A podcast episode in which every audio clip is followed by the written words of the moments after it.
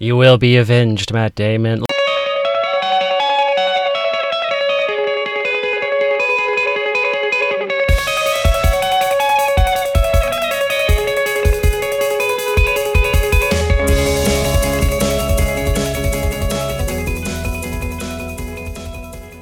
Hello and welcome to Dice Like Ice, episode number 13. I'm your host, Tony Acton, and with me, as always, the Burton Guster to my Shawn Spencer, Andrew Mitchell. That interesting duo choice for this particular episode. I, I just finished watching all of the seasons of Psych. I forgot how much I enjoyed that show and I binged it all.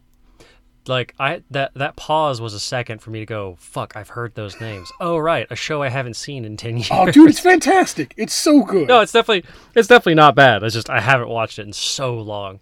Yeah, I saw it on Amazon Prime. I was like, "Mm, I need something to watch. So it was just kind of my background show while I was doing the little hobby progress I've done and just other things around the house. So, uh, I'm su- Yeah. surprised you didn't try and find something like cursed or spooky for the 13th episode. well, you know, I could have. Could have. Uh, I guess the Freddy Krueger to my Jason Voorhees. Uh, mm, well, mm, that, that has a lot of bad connotations for both of us. Let's That's go back fair. to the psych That's one. fair. All right. oh man. For any of you who have seen those movies, they're not good people, shockingly enough. uh, I mean, anyway, Jason wasn't uh, a terrible person until he got, you know, fucking murdered. well, uh, yeah, until he started murdering. Sorry, I guess he didn't get murdered. Jason didn't get murdered. he just drowned. Well, but then he came back in three, I think, and I guess he was alive. He didn't like properly become an undead guy until like the fourth or Yeah, fifth because what the, the first one was his mom. Yeah, those movies are fucking stupid. They're fun, but Yeah, they're they're really dumb. super fun. Freddy vs. Jason still just a it holds a special place of dumb in my heart. Oh man, what was it? The seventh Jason movie Oh, where uh, there's a there's a telekinetic girl for some reason. it's it's Jason versus Carrie. It, it gets weird. Well, and then you have uh, Jason X where he's in space. He just wants his machete. We got to put him in the hologram where he bashes a bunch of hologram camp The counselors. only the only good horror movie that has gone to space is Leprechaun? Leprechaun, in space. yeah. Hell yeah. Fuck yeah. I love all of those movies. such a tremendously dumb series, and I God, love it. fucking um Oh my god. Wicket. Fucking what is his name? Warwick Davis. Warwick Davis. I was like, the Ewok. Why can I only remember his stupid Ewok? You remember the name? Ewok's name? The Ewok's name that's literally never uttered in the movie. Before you remember the actor's name. Well, I I couldn't remember his name from Willow, or I would have fired that. But Wicket was what popped into my fucking head. Oh damn! I need to watch Willow. This movie is not. Or this this episode is not sponsored by '80s movies. It is sponsored by our normal sponsor, Grip and Rip. You, didn't- you didn't you didn't crack it when you said that. Oh no, I'm working on it. I was just I was pulling Okay, a fast. I know. I was scrambling trying to grab mine off the desk because you were just rocketing through that. We we were going hard off the rails, so I wanted to pull us back with a bit of We're like three minutes in. That's exactly the perfect time to go off the rails. I need to watch Willow again, by the way. yeah, you do. You also need to watch Psych again. So get get fucking cracking, Skippy. Fair enough. Fair enough. Oh, hey, but HBO Max does have all of the extended versions of the Hobbit trilogy and the Lord of the Rings trilogy. Well, Hobbit trilogy sucked ass, but Lord of the Rings trilogy, that's a good one. Yeah, but I'm a completionist. and I've actually first- never seen them. The first Hobbit movie is okay. There are decent moments in the second one, and the third one is almost all bad. Yeah, but it has uh, Benoit Cumberbuns in it. Yeah, uh, Bungle Snatch Cumberpatch. Yeah, exactly. That's what I said. Yeah. Anyway, right, so, who, so what's our sponsor again, Andrew? Yeah, grip and rip. ah, shit, let me drop my phone. Fuck. Oh my God! It's all falling apart, Tony. Well, I God damn did it. it. I, I have both gripped and ripped. Well, my beer's been open for a bit. This is a fucking lucky number 13 episode. Jesus. Yeah, right? Hmm, that is. Uh, what, what are you I think that one's today? gone bad. You have a bad beer? You got a skunked beer? Yeah, I got a skunked beer. Oof. Well, Ooh, do, you- do ooh, that to is. Do you want to insert the technical difficulties jingle while you go get another one? Oh no, because I, I just bought the one can of it. Ooh. All right. Well, uh, what was Oh. this uh, delightful beer gonna be before? Well, it was? Akademia's Skull, their Norwegian wheat ale, which is a solid beer, but um, not that one. Maybe you just got a bad batch. Yeah. Well, I bought a single can because I was I was up at um, Five Points Bottle Shop and they had all the single cans, and I was like, "Ooh, I'm gonna grab that one. That's a good one." Yeah. But uh, I- whew, it was not. Whew. bad choice. Bad choice. Oh God, it's like I just took a swig of vinegar. Oh, delicious. It's good for your Yeah. health, apparently. No, I mean, yes, but no. but not when you want a, a cool, relaxing Akademia beer. Uh, yeah, so Andrew, what are you drinking? oh, well, mine does not taste skunked. Uh, I have a Dogfish Head Camp Amp, which is a uh, milk stout, of course, uh, Yeah, brewed with graham cracker, cinnamon, marshmallow, cocoa powder, and vanilla. Uh, I still wish uh, My, my s'more stout. Yeah. That fucking. I still can't believe that gross ass beer. Oh yeah. Uh, what was it? I wish I'd have saved the can. So Tony, Uh, as a as a goof to make fun of me, brought a four pack to Necromunda, and it was Akademia. I forget. It was a. Oh God, what was the name of it? All right, Akademia, Three Shades of Black, Chocolate Milk Porter, Maple Bacon Coffee, Vanilla Stout. Uh, he, he definitely got that one to goof on me. The sad thing is, I'm the only one that liked it. It was gross, dude. no, it was genuinely. It was a little much even for me because maple is a very overpowering flavor. So uh, if it didn't have the maple and the bacon, it would have been great. Because bacon just tastes like liquid smoke if you can taste it at all. Anyway. I feel like I could have fucking chewed that beer. It was it was legitimately like a It was milkshake. thick, it was ridiculous. ridiculous. Ayo. Zing, zing, zing. Are you getting the pull quote for that one? Jeez. No, no, I'm not. I don't put the pull quote. The pull quote's always you. That's No. your honor. I gotta bring the fire. My name comes first, but you're the first voice they hear. Ayo. Sultry sounds of the backwoods, Georgia. Yeehaw. Oh man, so Andrew, what kind of hobby progress you been doing? Oh, hobby progress, hobby progress. Okay, we've had a pretty good bit since it's been close to a month since the last time we recorded.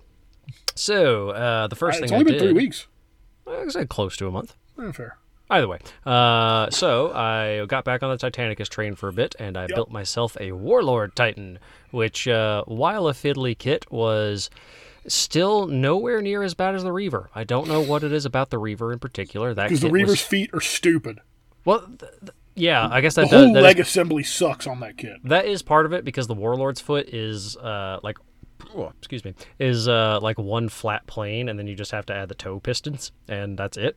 Whereas the reavers was like 12 more parts than that. Um the only like fiddly part of the reaver was its back assembly had a bunch of little bits to it and then of course you had to slap on the little generators and stuff on the top so i, I had to pull out my tweezers to do that without sending them rocketing across the the hobby room with my big fat fucking thumbs um but yeah it took like, like a three hours. It was it wasn't as time consuming as the war master nowhere near as time consuming as the goddamn stompa by any means. So you know I, i'd give it like a solid three out of five build. It was frustrating but not terrible.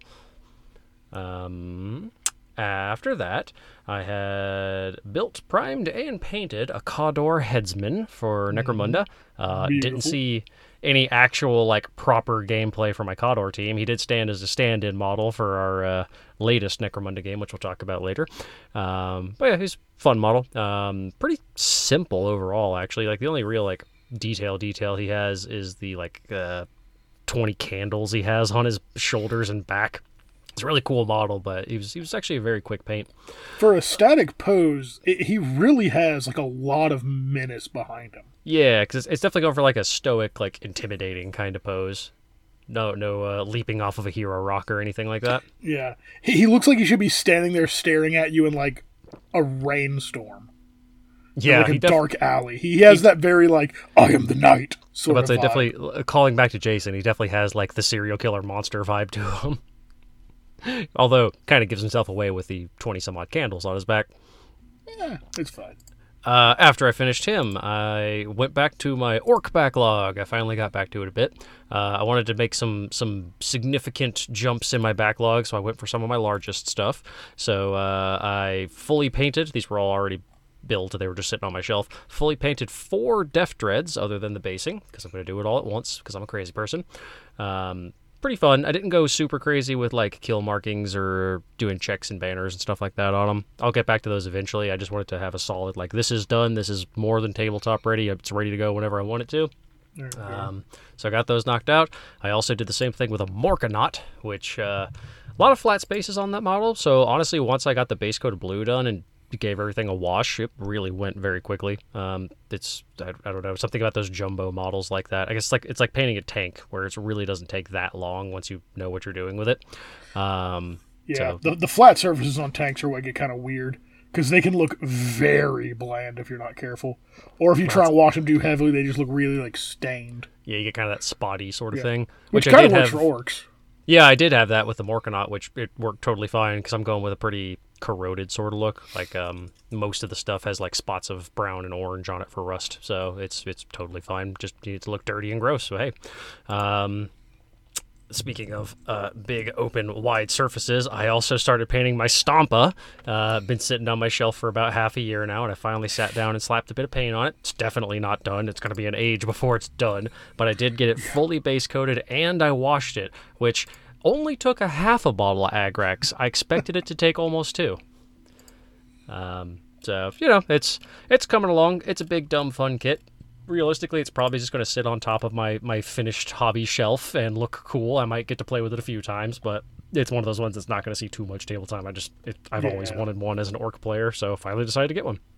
Uh, after that, nearly finished painting six Kruleboyz, Bolt Boys. Uh, the only thing I have left to do on them is the water effects and paint the base rims, and then they're done. That's it. Um, Nice. I did I I have that, that scheme fairly well nailed down at this point. I was able to crank them out in about a week, which is good because uh, there's a good chance I'm going to bring some of them uh, with us to a uh, gaming tournament we're going to that we'll talk about later. Um, It's just so- a small little local one. just a little one, you know. After that, uh, I bought and built uh, two Ogryn Servitors for Necromunda as well as two Ambots. Um, got those base coated. I started on the Ogryn uh, yesterday, and I was able to get their skin completely done. Just built up the skin tones. Uh, felt like I did fairly well on them. I was even able to paint eyes, which was really hard because they have really tiny, beady eyes. but it worked out. I didn't fuck it up too horribly. Maybe if you look really close, you'll be able to notice, but whatever. Um, and then I actually just started to painting their overalls before we were recording right now, and uh, I am doing what one uh, Mr. Tony Acton has suggested, and I'm going to paint one to look like Mario and one to look like Wario. You know how happy that makes me, Andrew? so dumb, I love it. Oh, it's so so, great. so the one with the uh, the arc welder is going to be Mario. Oh, yeah. Um, so he's got the yeah. went ahead and gave him the blue overalls. Uh, he has like the welder's mask on, so I went ahead and painted that red because how he's wearing it. It looks he's got it like folded up on top of his head, so it looks like a hat. Um, and then all, all like the metal stuff is going to be red. Um, so it's not going to be like hundred percent catching the paint, uh, the actual scheme for Mario, because I'm I'm not giving him white gloves or anything, but it, it'll get the vibes.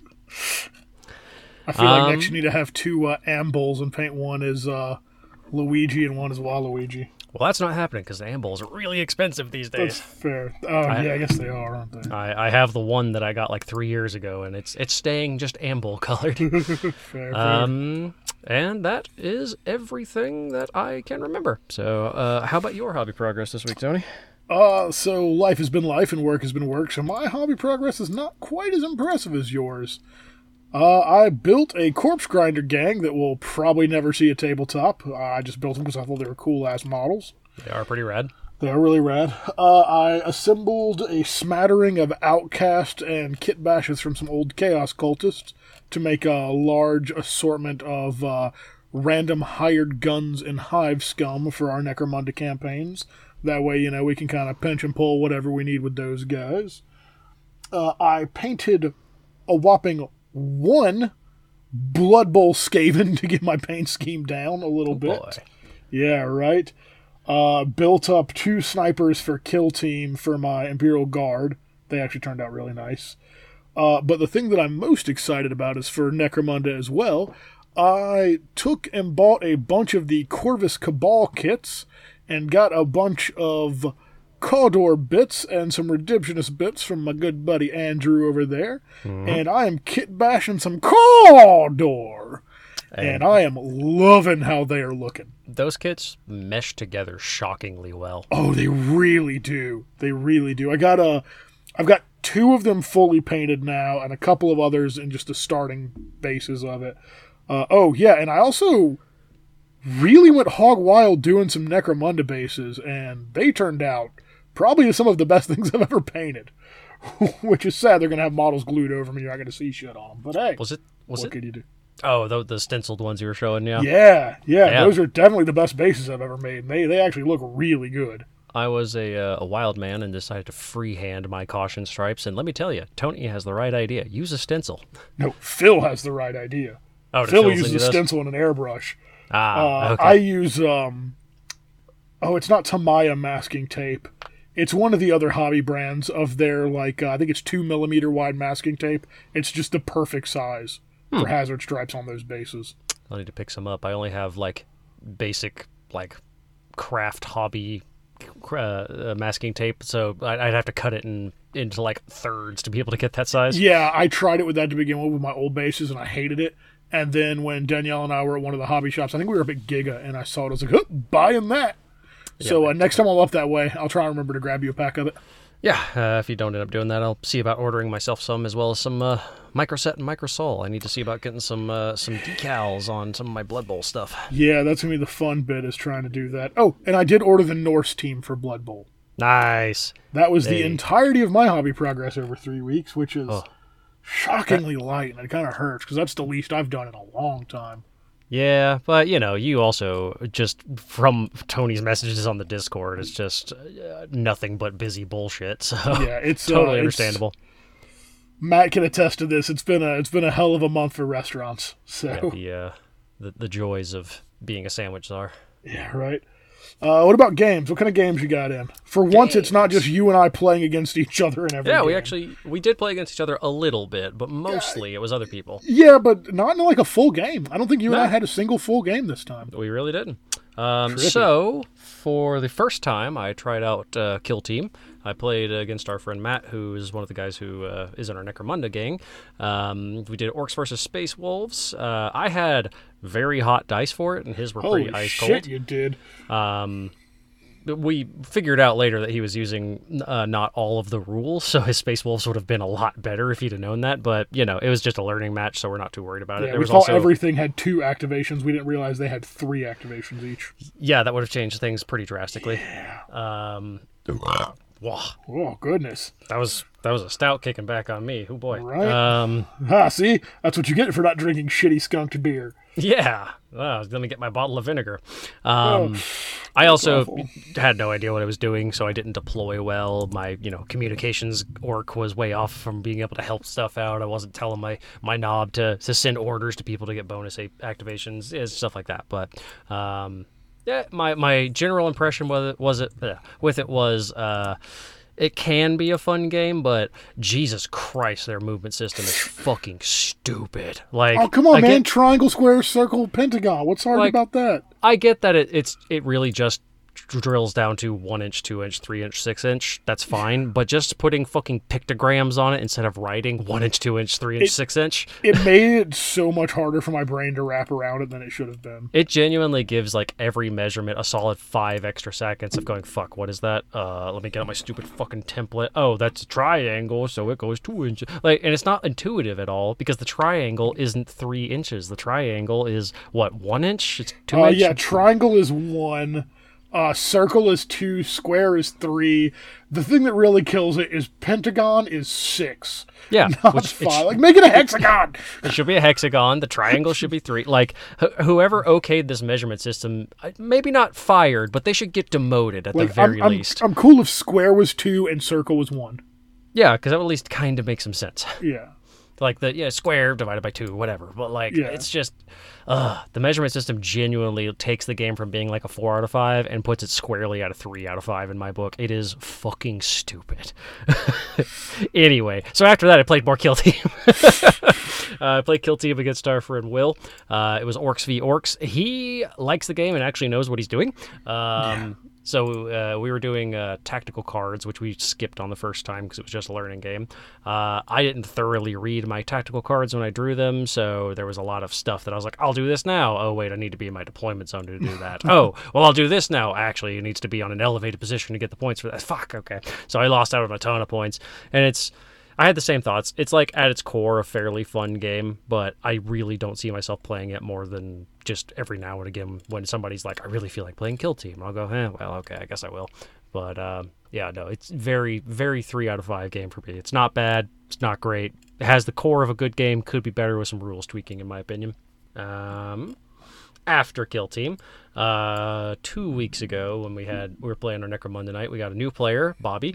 Um, she came by and uh, showed us that she knows the rules way better than we do. She reads the books a lot more thoroughly than we do. Turns Uh, out so we suck was- at reading. yeah, she was she was going, you know, left and right being like, I actually think that does that, guys. And we're like, nah, that, that, nah, that's not how we do it. And then we read the rules and go, ah, damn, she's actually right. But uh, I, I did uh, give her her first actual proper Necromunda match, um, which is That's that's Andrew for uh, I took her out back and beat the shit out of her. Well, you know, it's it's the curse of the introductory game. Either the person seriously. teaching you demolishes you, or you get really good beginner's luck and get completely demolished. So it's uh yeah. So I ended up winning that one, but it was it was a good one to introduce it. The the flow. Uh, the main thing was like having the flow of how the game plays. Just getting getting that down and you know dealing with basic scenarios like oh this guy has a flame template you probably want to try and stand more than eight inches away if possible and you know stuff like that. So um, she she seemed uh, pretty fond of the game. Uh, ended up joining us in our Necromunda finale, so it was it was a good time. Um, let's see. After that, I did end up playing uh, two very short, not full matches of Blood Bowl with uh, our my fr- my co-host Tony and our friend Matt. Um, Tony had his Skaven and was able to get so a fast. They're so fucking fucking, fast. round two touchdown with his gutter runners because they're ludicrously fast. So fast. They've gone to Movement plaid. nine is dumb. Oh, it's outrageous. Yeah, like my, my fastest guy is a movement eight, and then my second fastest guy is a movement seven. So if if Tony rolls well with his bonus movements, you're getting potentially eleven moves a turn, which is almost all of a Blood Bowl pitch. Yeah. so. Uh, we ended up not quite finishing that in time because we had to go to meet up with our Necromunda group to do our finale for our Dark, Up, Dark Uprising campaign. yeah which and, was uh, awesome. that was a blast. We had the whole gang there, plus Bobby, who uh, wasn't part of the campaign, but we decided to invite her anyway. Um, and yeah, it was a super fun time. We're planning on probably having a more in-depth conversation with at least a couple of the guys from our group about it. So uh, stay tuned for a supplementary podcast when we do that. Yeah, yeah. Should be a fun one. Yeah, Uh, man. Sh- once again, like big thank you to Phil for just the amazing board and arbitrating that whole thing, and also to Matt for opening up that space to allow us to play there every week. Like, Yeah, Big much as uh, much as we like our local game shop, it is occasionally full of people playing card games. Makes makes big, giant, ridiculous Necromunda boards a little bit unwieldy. Hey, and I'm going to give Matt a free plug here. Uh, if you're in the Winterville, Georgia area, which is right outside of Athens, hit up Little City Diner for breakfast or lunch. It's fantastic, and you can see where we play Necromunda. Yeah. You'll maybe be able to find one of our uh, leftover activation tokens that we swept under the floor and didn't pick up on our way out. Or possibly even an arm. Who knows? Possibly an arm. Models. Oh, wait, no, you lost the arm at your apartment, but we found it.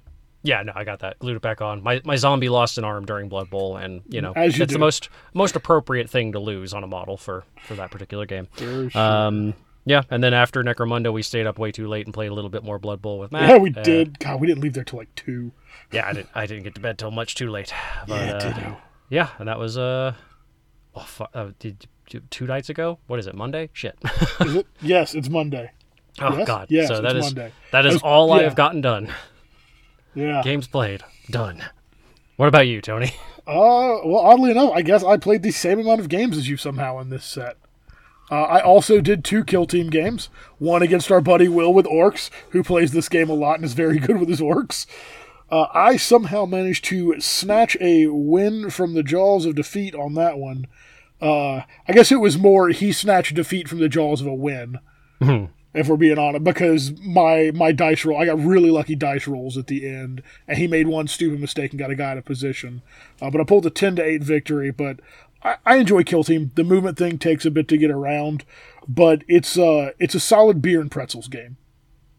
Yeah, no, it's definitely uh, like I said, it's definitely fun. It just if it with a little rules tweaking and a little refinement and just chucking out that stupid movement system, it would actually be pretty good. Yeah. Uh, then I played our buddy Matt in Kill Team against his Tau. He used uh, the new Tau rules, and you know, unfortunately, we didn't know all the rules for them because every model has its own individual rules. So that one, that one wasn't super great. Uh, it was just my guard and his Tau. It was just a gun line. Um, we learned a little bit of stuff, but I don't think it was a super fun game for either of us because it was just all right. I shoot you. All right, you shoot me. All right, I shoot you. All right, you shoot me. And that was pretty much what it boiled down to. This was going while I was teaching Bobby how to play Necromunda, and uh, I would look over occasionally, and it's just like World War One trenches. People just like peeking their head over, shooting a couple shots, getting back down. Yeah, and then uh, the other game I played, other than the Blood Bowl game with uh, Andrew and the Kill Team, or the Necromunda finale, is I had a Necromunda game against uh, our buddy Jeff and his Goliaths.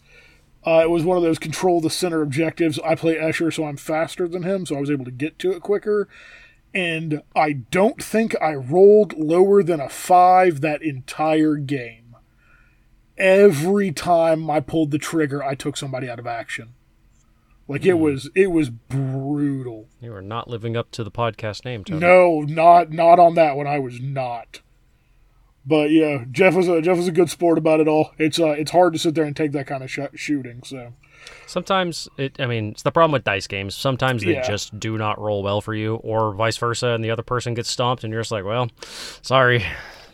yeah, but luckily there were no lasting injuries, and he still had his whole gang in the finale. So at least there was that. We got a little bit of XP from it all.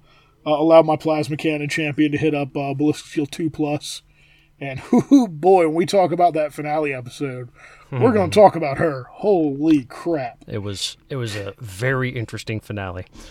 Yeah, for like eight games of her not hitting a single target with a single shot, she made up for it. Yeah. Uh, but yeah, that was uh, that was all the games I played too. So. Oh damn! I just forgot. I remembered that I forgot one. Uh, I also played a match against uh, Matt's Venators before we ended up playing the finale. Um, that one was uh, the reason I forgot it was because it just went Oh, very quickly. Yeah, Uh, the it was uh it was kind of a feel bad one for him. So yeah, sorry about that. Uh, I so feel we bad doing- for everyone in the room. yeah, so we were doing a uh, uh flesh or meat harvest. So it was the one I'd actually played against Tony. What three or four podcasts ago at this Yeah, point? something like that. uh, where I was trying to hunt down civilians to kill them for their meat because we were playing the Dark Uprising campaign. Everything's falling apart. We need food. Uh, and Matt was trying to save them for credits. So uh, it was all going fairly well. I'd pretty much killed my half of the boards because how they're deployed, we we get turns deploying the civilians. So of course I'm going to put half on my side. He's going to put half on his side. That just makes sense.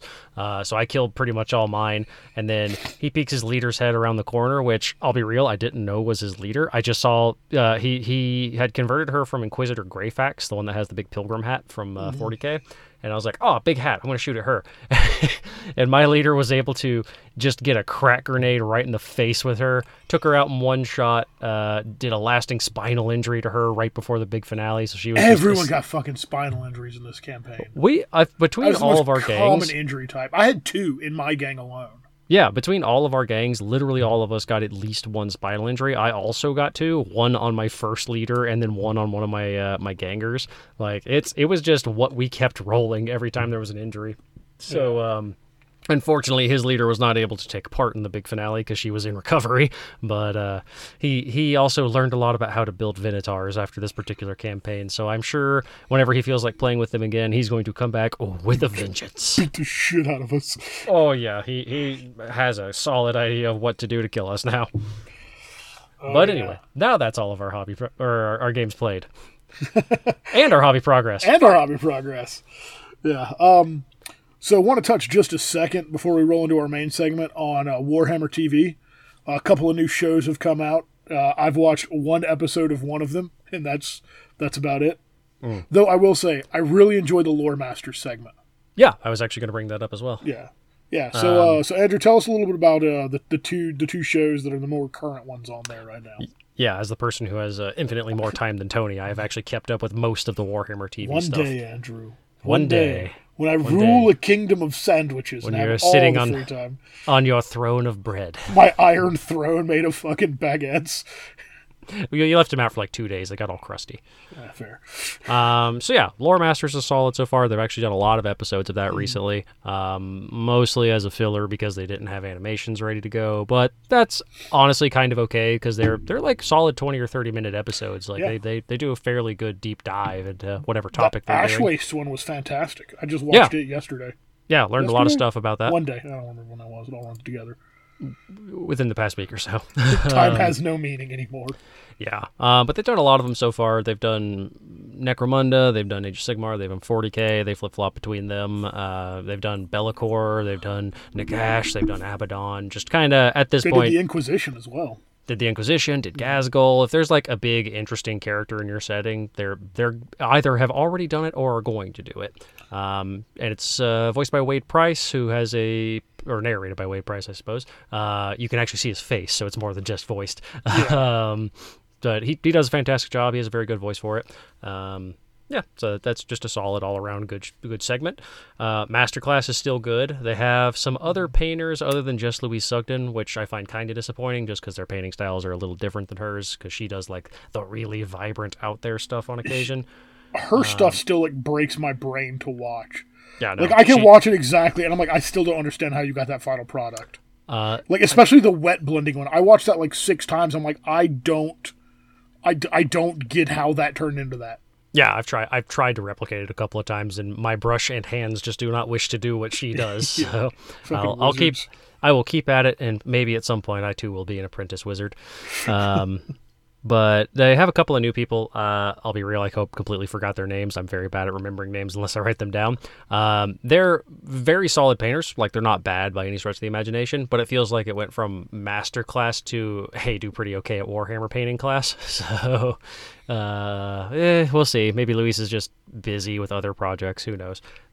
Well, like their their stuff is still very good, but it's just Yeah, she's just like it's not her. She them. she's yeah, she's above them, which is just crazy to think about. Like they're they're definitely like heavy metal team painters. Like no Yeah. doubt about it. They're phenomenal painters, but hers is just it's, It's stupid. the uh, if you're playing a Capcom game, they're an A rank, whereas she's an S rank. um, so that's still good. Um, after that, now we're going to go to the actual like show shows. So they released the Exodite, which is uh, about a um, like a Tau is- fire team, right? Yeah, what are they? The expansionist expansionist sphere or whatever they're called. they're Oh, they're like um, battle fleets. Yeah. whatever. Uh, a Tau battle fleet is uh, attacking an Imperial world. Um, there is an Exodite, uh, Eldar, Eldari, whatever the hell they're called these days. Uh, Oh, there actually off- is an Exodite in it? I Yeah. just thought it was something named dumb about Tau. No, no, it's actually about the Exodite, uh, okay, and it's well, a good, uh, Tau. the first episode you wouldn't fucking know that. yeah, they kind of like show the back of his head at one point, and that's it. Um, uh, uh, uh, lost my train of thought. So the Sorry. the Tau send a uh, a stealth suit squadron after him to try and stop him because apparently he's like activating stuff all ar- like ancient Tau or Eldar uh, relics all around the world, which is uh, antagonizing the Imperium to fight more Tau, and you know the Tau are like, oh, greater good, blah blah blah. Um, I'll be real, this show kinda sucked apart from the fact that the animation was amazing uh, except for the creepy tau faces you remember how how weird and uncanny the fucking human faces were Yeah. in the uh, the blood angels show wow take away the nose it legitimately is like terrifying like to, uh, I don't know if it's just how it was animated or if it's the fact that they're like all kind of a little bit wet looking because I guess Tau are like amphibians or something. I don't fucking know. They look genuinely disgusting. Like I Yeah, they're they're horrifying looking. I actually recoiled. Oop, bump my mic. Actually recoiled every single time I saw the Tau on screen with their actual faces of is awful. So I like I don't know if it's an uncanny valley thing or just how they animated it. I don't know, but it was gross. That being said, everything else is fucking awesome. like it has some of the best action in the series. Like Yeah. there's if you want to get a vibe for uh, how Titanicus feels, watch episode 2 because they got some Warlord Titan action and it is fucking rad. Um there's just cool combat between Kriegers and Tau Fire Warriors. Like the, the parts where there's actual fighting is cool. It's just everything else that sucks. um, Yeah, so he, here's the weird part with this is I have the opposite problem with this that I did with Angels of Death.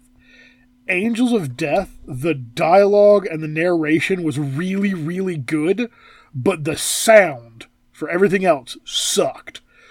The sounds and like everything sounds great in this one, but the dialogue sucked. yeah, because it was just like, It's like, man, just so like- close to being really good. oh, Tau leader, we have to, to track Yeah. down the Exodite. All right, Sash oosh voosh douche, we have burst cannons. Beep, beep, Sash- beep, beep, beep. Sash o vera fasha vava. We must go track down the Eldari. Oh, let's go. Like it, they, they kind of sounded like they were all on like quaaludes. Like the voice acting really didn't have much oomph to it at It- all. It was very Team America sounding to me. You're not wrong. But you know what I mean? Like they were No, puppets. yeah, no. Like Like, I expected one of them to pull off their be like, my Damon, my Damon, my Damon, my Damon, my Damon, and then just unload with a burst cannon. Matt Damon.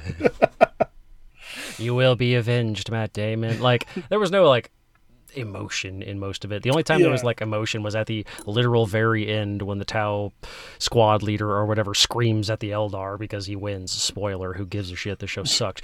Like like it genuinely it felt like right when it was starting to get good it ended. There's only 3 episodes. It's less than 30 minutes long because they're 9 minute episodes or they're 11 minute episodes and at least 2 or 3 minutes of each episode is fucking credits. Like it was it was like a short that they they chopped up. It was it was very frustrating and off-putting. Um, so you know, watch that if you want a little bit of decent action, see some Kriegers kill some Tau, and see a warlord do some cool shit. You know, that's really about the only reason to watch the Exodite, I think. So uh, the other show is uh, Interrogator, right? Yeah. So after Exodite, uh, the the new Interrogator show came out, which is uh, far and away one of the best things that they've done animation wise. Um, it's super stylized. It looks a lot like Sin City, but they, they didn't do quite as much of the way of like splashes of blood or anything. Uh, it's mostly Is it just black and white as well? Yeah, it's just like all black and white. Yeah, they Um, love their fucking monochrome. They do, but it works really well in this one because the basic premise is it's about like a former Inquisition interrogator. So he's seen some shit. He's haunted by his past. It's got a very like noir kind of feel to it. You're not hundred percent sure what his whole shtick is about, but he feels like he might be some kind of investigator or detective or something in an underhive.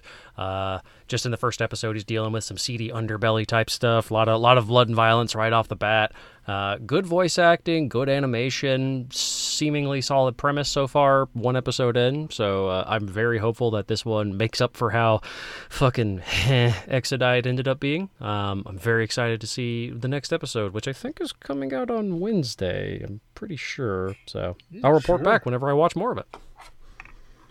So yeah, Yeah. that is uh, my Warhammer TV update. Not too much going on, but you know enough to talk about.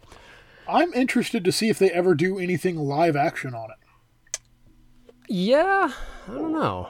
Because really I'm not gonna lie, I would go absolutely ape shit for a Band of Brothers style show about guardsmen.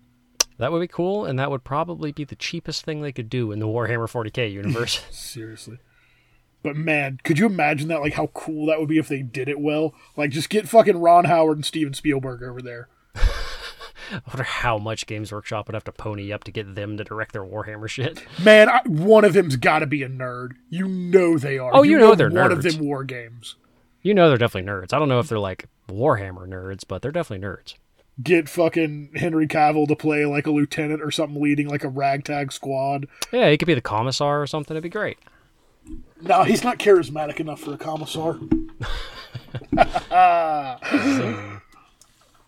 but yeah, like uh like dirty like a dirty dozen style thing. Or oh, make him Schaeffer and have it be Schaeffer's last chancers.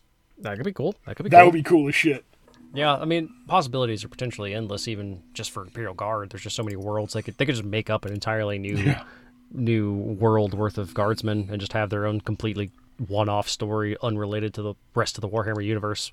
It could totally be its own thing. They could do whatever to the characters. They don't have to be bound by the canon quite as much. You know, obviously within the realms of like Chaos does X, Tyranids do Y, blah Yeah. blah blah. But not like, oh no, fucking Cato Sicarius showed up. We got to have him be the big guy, or mm. oh, there's Calgar, or oh, there's Abaddon. Like we don't we don't have to do that. So, But yeah, man, do it versus like traitor traitor guard with the occasional heretic Astartes in there. Then you don't have to worry about weird CGI shit that much. You Or if do you a lot more wanted- practical effects. if you wanted to do weird CGI stuff, do the Adventures of a Rogue Trader or something. Then you could touch mm-hmm. like every cool facet of 40k. Yeah. There's, there's a lot of potential if they wanted to put the money in, and I'm hopeful they do something like that at some point. And I'm hopeful if they don't do that, then they put more money into the animation. Yeah. Oh man. But yeah, so Warhammer TV still worth it in my book. Pretty okay. I enjoy it. Plus, you have access to everything else in their backlog. It's true, yeah. They they have been adding significantly more in the way of uh, white dwarves and um, old source material. They have a lot of the Imperial armor books from Forge World on there Yeah, that was super neat. Yeah. Uh, a lot of the old painting guides, a lot of the previous edition stuff. So if you want to get some of the lore from like first edition Sigmar, um, I think they have some second edition stuff on there too. There's a lot of the really cool older uh, source books from previous editions of 40k. There's yeah, I think there's- the uh, the Red Waaagh is on there now. yeah. I mean, we've got Uh, not quite a year worth of Warhammer TV. I think that was August it came out. Uh, yeah, it was right before NOLA. Yeah, so August. So we're we're coming up on a year of Warhammer TV. So hey, we'll be getting our models soon Oh too. shit! I forgot all about that. I uh still have no real need for that that sniper model I got, but it is cool. I'm honestly surprised you didn't go with the orc. Eh, he, he honestly seemed kind of like generic Mega Boss. Like he, he didn't fair. have a he didn't have a super cool pose. He wasn't in a fucking fallen statue head. I mean, they could have done more. they they could have had him like up on a fallen statue of Sigmar or something. That that's the kind of hero rock I'm okay with. Uh, fair enough. So I wonder, I wonder what they'll do next year. Are they going to do another model for the subscription? That would be great if they did. That would be They the way used to to do that with White Dwarf. That would be the way to keep people going. If you just uh, if it's like, oh, I'm just going to go monthly next time, but if I go yearly, that's a cool model I Well, can get. even even if you go monthly, you still get the model as long as you had it for a year. Yeah, yeah, but you got to maintain a year, which is what the, how they get you. Yeah, for sure. Uh, all right, so uh, let's talk a little bit about our uh, main segment now. So this is going to be kind of which uh, which specialist game is for you. So we've played pretty much all of the specialist games at this point, it being the year of the specialist game and all. So we're going to talk a little bit about the different types of specialist games, uh, some things that are similar to them, where like if you like this, you will probably like this. Uh, what we do like about certain games, what we don't like about certain games, things along that line. So uh, we're just going to kind of start with the top. Uh, Andrew, have you played any Warhammer Underworlds? Warhammer Underworlds, I have not touched once. I own a couple of Warhammer Underworlds warbands, almost purely for the models. Uh, I've glanced at some of the cards before, but I've never actually sat down and tried to play a game. Okay. So I've I've played a handful of games of this in its first edition. Uh, it's very similar to if you've ever played the board game Gloomhaven. Yeah. Uh, it's similar to that. Uh, you're going to have cards that do your activations, things like that. Uh, but it's on a very small board. So this is a really pick up and play sort of game. Uh, so if you like card resource management style games that are quick to play, this one's for you. Uh, your war band's anywhere between like four and six models, depending on the band. Uh, it's a build your own deck of cards. So it's cards out of their set. The downside of this game is that each set only has certain cards. So it's got that kind of a fantasy flight games esque sort of problem where certain cards that might be good for your warband or in another warband that you have zero interest in and they don't just sell the card packs. So that's the real downside with this one. That is the reason I haven't gotten into it, honestly. I don't want to deal Yeah. with the deck building. Like, if they just. I don't know. It seems a little limiting, but I think it would be more fair if they just, like, this is your gang's cards, stick with them. Mm-hmm. That and, and then there's, like, I don't know, 20 universal cards that everybody knows. Then, Yeah, if it was like a pack of universal cards that you bought to go with the gang cards, cool. Yeah, because then because then the the cards come with the gang, which are between what twenty seven and forty dollars, depending on what you get. Well, the Uh, 27 are the ones without the cards. oh, that's just The, the, the cheaper gang. versions are just the models. Okay, I still need to pick up Zarbag's Gitz as well. Yeah. Yeah, so that's the cool part about this is uh, all of these war bands are actually usable in Age of Sigmar. Yep. The, um, None of them are good. well, the the Kruleboyz one apparently that guy is actually fairly solid. Uh, Really? give me- Okay. Give me two shakes and I will bring up his Yeah. rules. Fair enough. I'll still chat about it for a minute. Yeah, uh, there's there actually a new edition of this coming out that's got a. Um, oh wait, no, that's Warcry. Disregard. Isn't it? No, it is. What? Is it Warcry or Underworlds that has the new start set coming? It's Warcry. No, it's Nether. uh, They just released it. It's Nethermaze. That that's uh that's that's Underworlds. That's the one that has the Khainite, uh, sneaky elves, and the new uh, models that I'm sure you're particularly interested Yeah, in. the new Skaven models. Yeah, the new uh, the new Clan Eshin guys. But that was a very large amount of models for just that game type. I'm looking at it right now. Warhammer Underworld Nethermaze.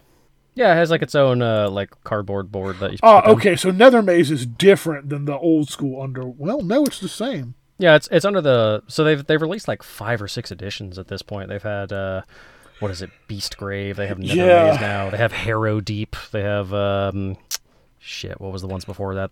Okay, No. well, I guess it's I guess it's just five Skaven. I swear I saw a picture with about ten or twelve of them. Maybe it just doubled it out. Probably did. it. Okay, They might- but yeah, whew, those are so fucking cool. They might eventually end up getting a Warcry specific rules, but yeah, no, this is uh, this is this is modern Skit Clan Eshin, and oh, they look they look awesome. so good. They are some of the coolest fucking models. Uh, it's it's looking like it's going to be a real expensive summer for Tony because this is the uh, the rumored summer chaos release. Yeah, no, this is uh, if they end up having all the stuff that's been rumored, you are going to be very out of miniature money. Yeah, I'm aware. Though the good what? news is, I don't think I'm going to buy the Ash Waste box. I think I am. Uh, neither neither of the gangs. In, well, we'll get we'll get to that when we yeah, get to yeah, that'll, that'll be its own thing. Um, Uh, so the thing with Underworlds is it's it's got a lot of that card building card game style in it, and it's quick to play. So if you like games like Gloomhaven, uh, Magic the Gathering without friends that are assholes, or just really quick pickup games, it's a really good one. Um, there's not a lot of like customizing an army or warband between things like there is with 40k and stuff like that. So this is a really good pickup game, sort of game. At least in our area, it's still very niche. So, you know, local shops for you might have it more, might have it less. Uh, but there's a pretty big following for it at conventions and things like that because it kind of bridges that gap between card game, board game, and minute like big miniature game. Uh, Yeah, so every- it's not very crunchy. yeah, every every big tournament I've seen usually has like an offside where there's people playing Underworlds. Uh, Okay, so I found the Kruleboyz guy. It's Okay. Mannok da Kunnin. Um, nice. So he has a three attacks from his scary bird, uh, four to hit, five to wound, not too crazy. He has a try Prada and lash, uh, three to hit, three to wound, four attacks, rend one, d3 damage, pretty solid. Uh, his thing that makes him special is he has cunning tactics, or sorry, cunning tricks. Uh, so at the beginning of the the setup, uh, you get to pick a dirty trick for the Kruleboyz army, which can do a bunch of cool stuff. Um, and what he does is he can roll a die, and on a five up, you get a second dirty trick, which can be super powerful depending on like it's it's it's a one one in three chance of it actually happening. But if it does, that can really drastically change a game for Yeah. you. Uh, when he attacks, his venom encrusted rule procs on a five instead of a six, so that's okay. Um, and then he also has a uh, you lot hold him off whenever he takes a wound. He has a five or a um, what is it? uh, uh, uh, when he gets a mortal wound on him, uh, if you roll a one, you take the wound. On a two to five, one of your crew takes the wound instead, and on a six, you just ignore it. He has a six up Oh, save. nice. So he's he's for 170 points. He's not That's a terrible like backup guy in a 2,000 point army. Yeah, that's not bad at all. Which, Uh, uh, oh, but the the best part about Underworlds is that is where all of the cool ass sculpts are. Oh my god! Right? Dude, like that is it's it's like they give the guys free reign to just make cool shit. Like they're super dynamic, super neat models. And uh, if there was a 40k version of this, I would love to see it. It's one of the things we talked about in the last episode.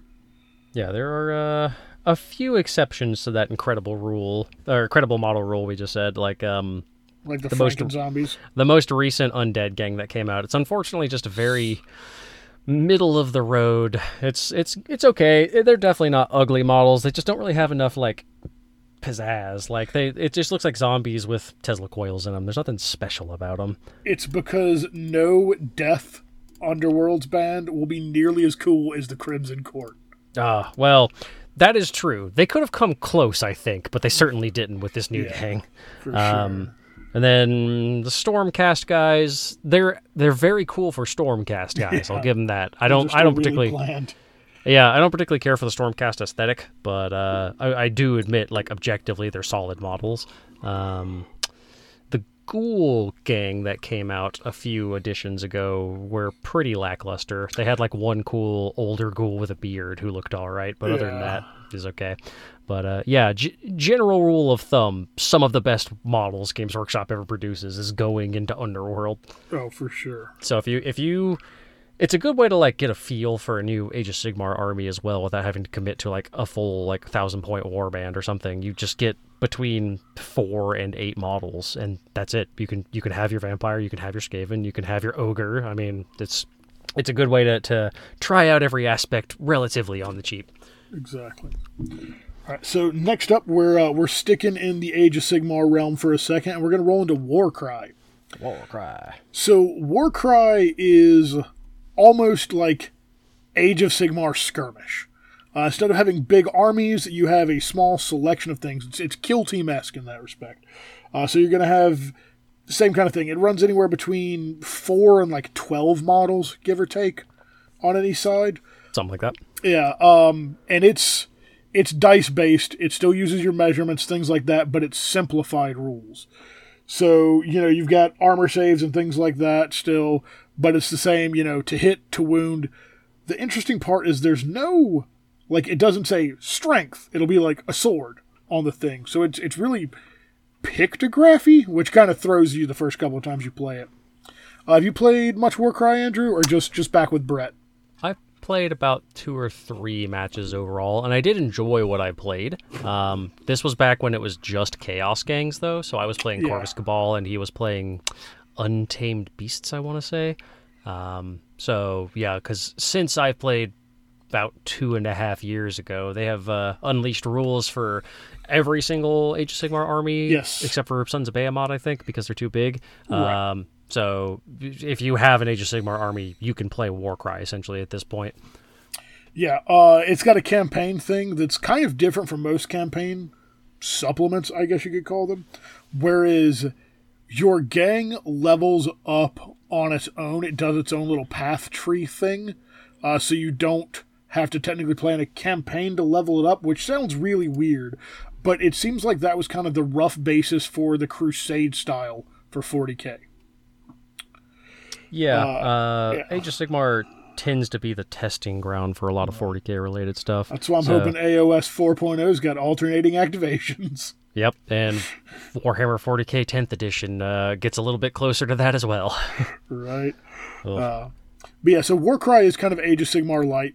Um, I would say it's it's probably like a two out of five on the uh, the crunchy scale. Yeah, it, there's no like real RPG elements in general unless you're doing the campaign thing. So you're not going to be.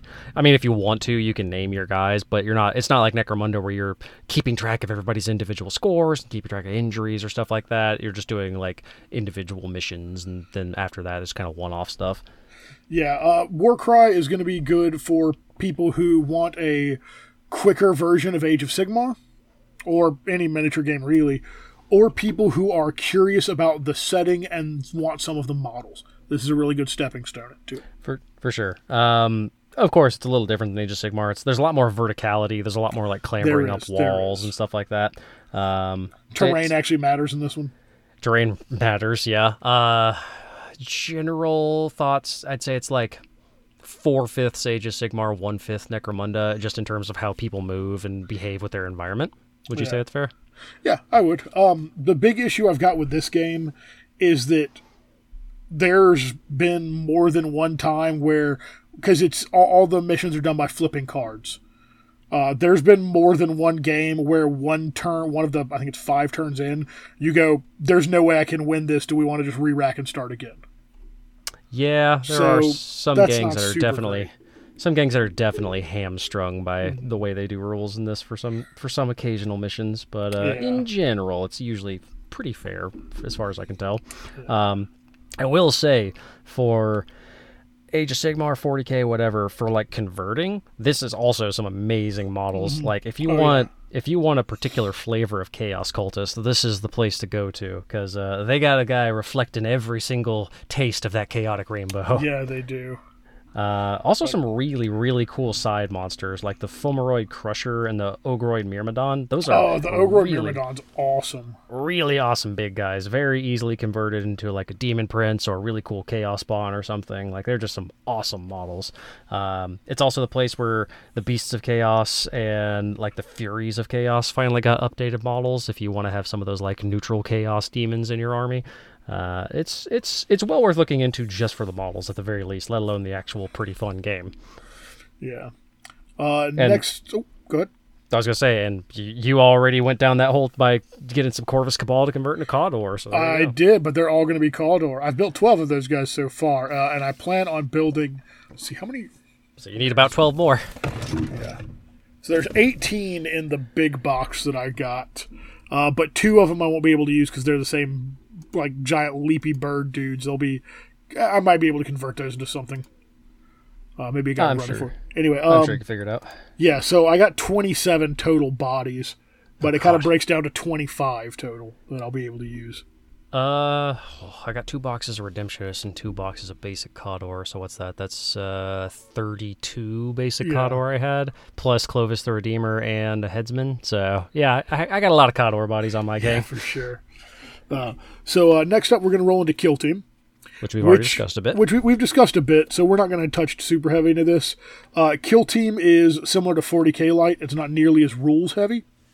Uh, so if you like games like 40k, if you if you like skirmish level games, it's that same kind of kind of people who like Warcry, uh, but with a sci-fi spin instead of a sword and board spin.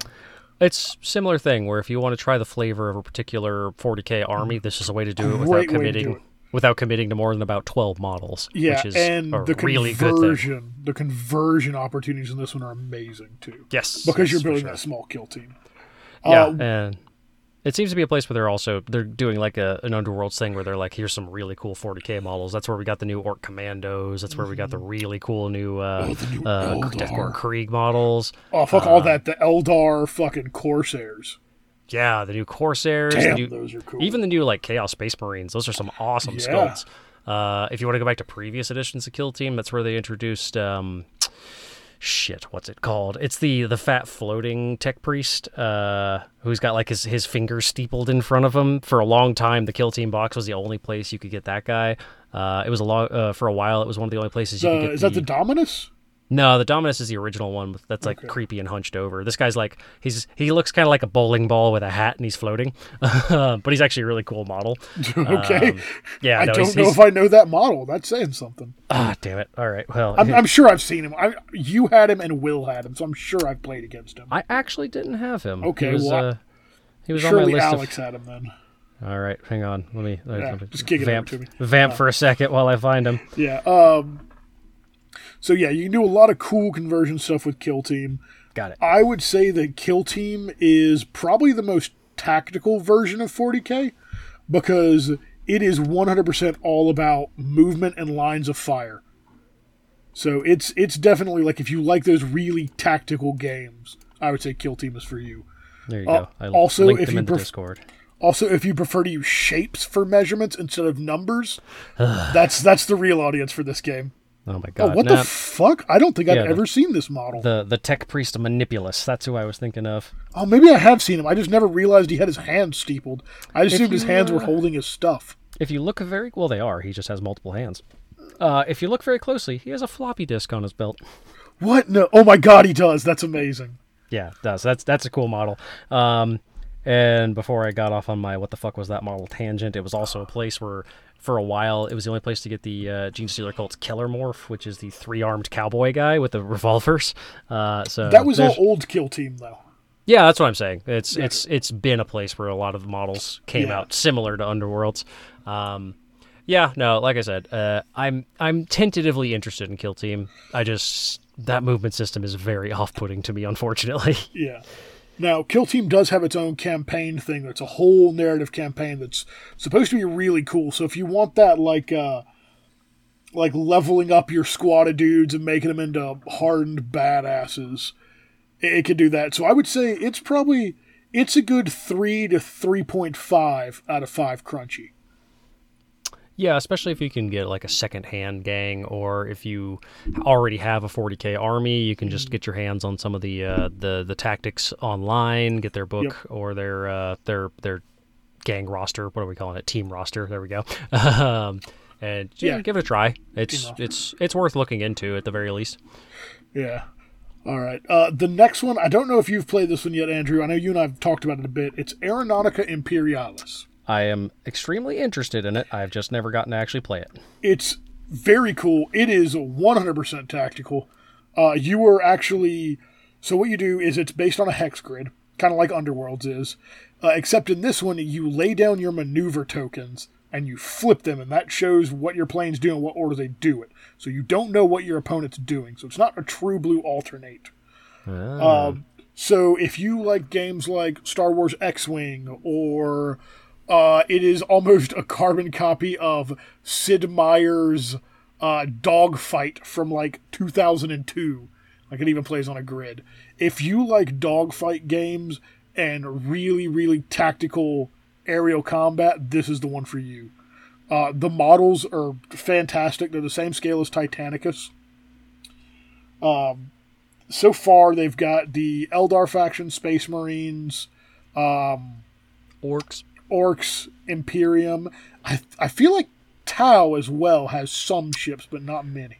I think Tau. The the most recent one was Necrons as well. Although Oh, I'm they have sure, released Necrons have come out. Okay, I'm pretty sure currently they're Forge World only, but that is Gotcha. one of the few things I know about Aeronautica Imperialis is that uh, you only need like six models. So even if you have to buy Forge World, in the grand scheme of things, it's not that much as far as a Games Workshop game goes.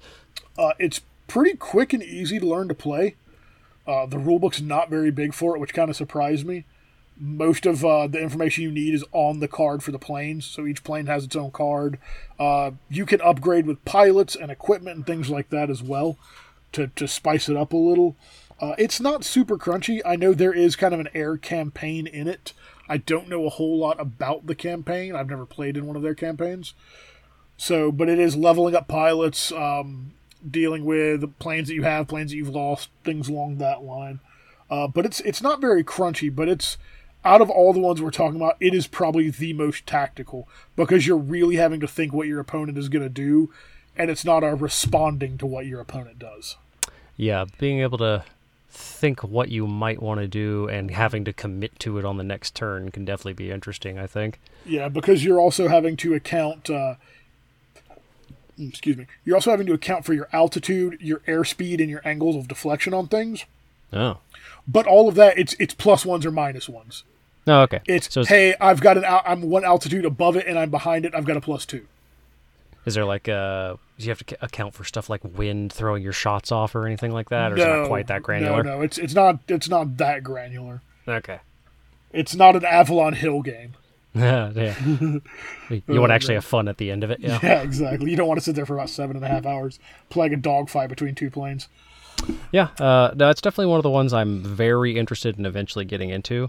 Um, once I've probably finished my my full Titanicus Legion um, and gotten all I care to get out of Necromunda at this point, it's probably what I'm going to go to next.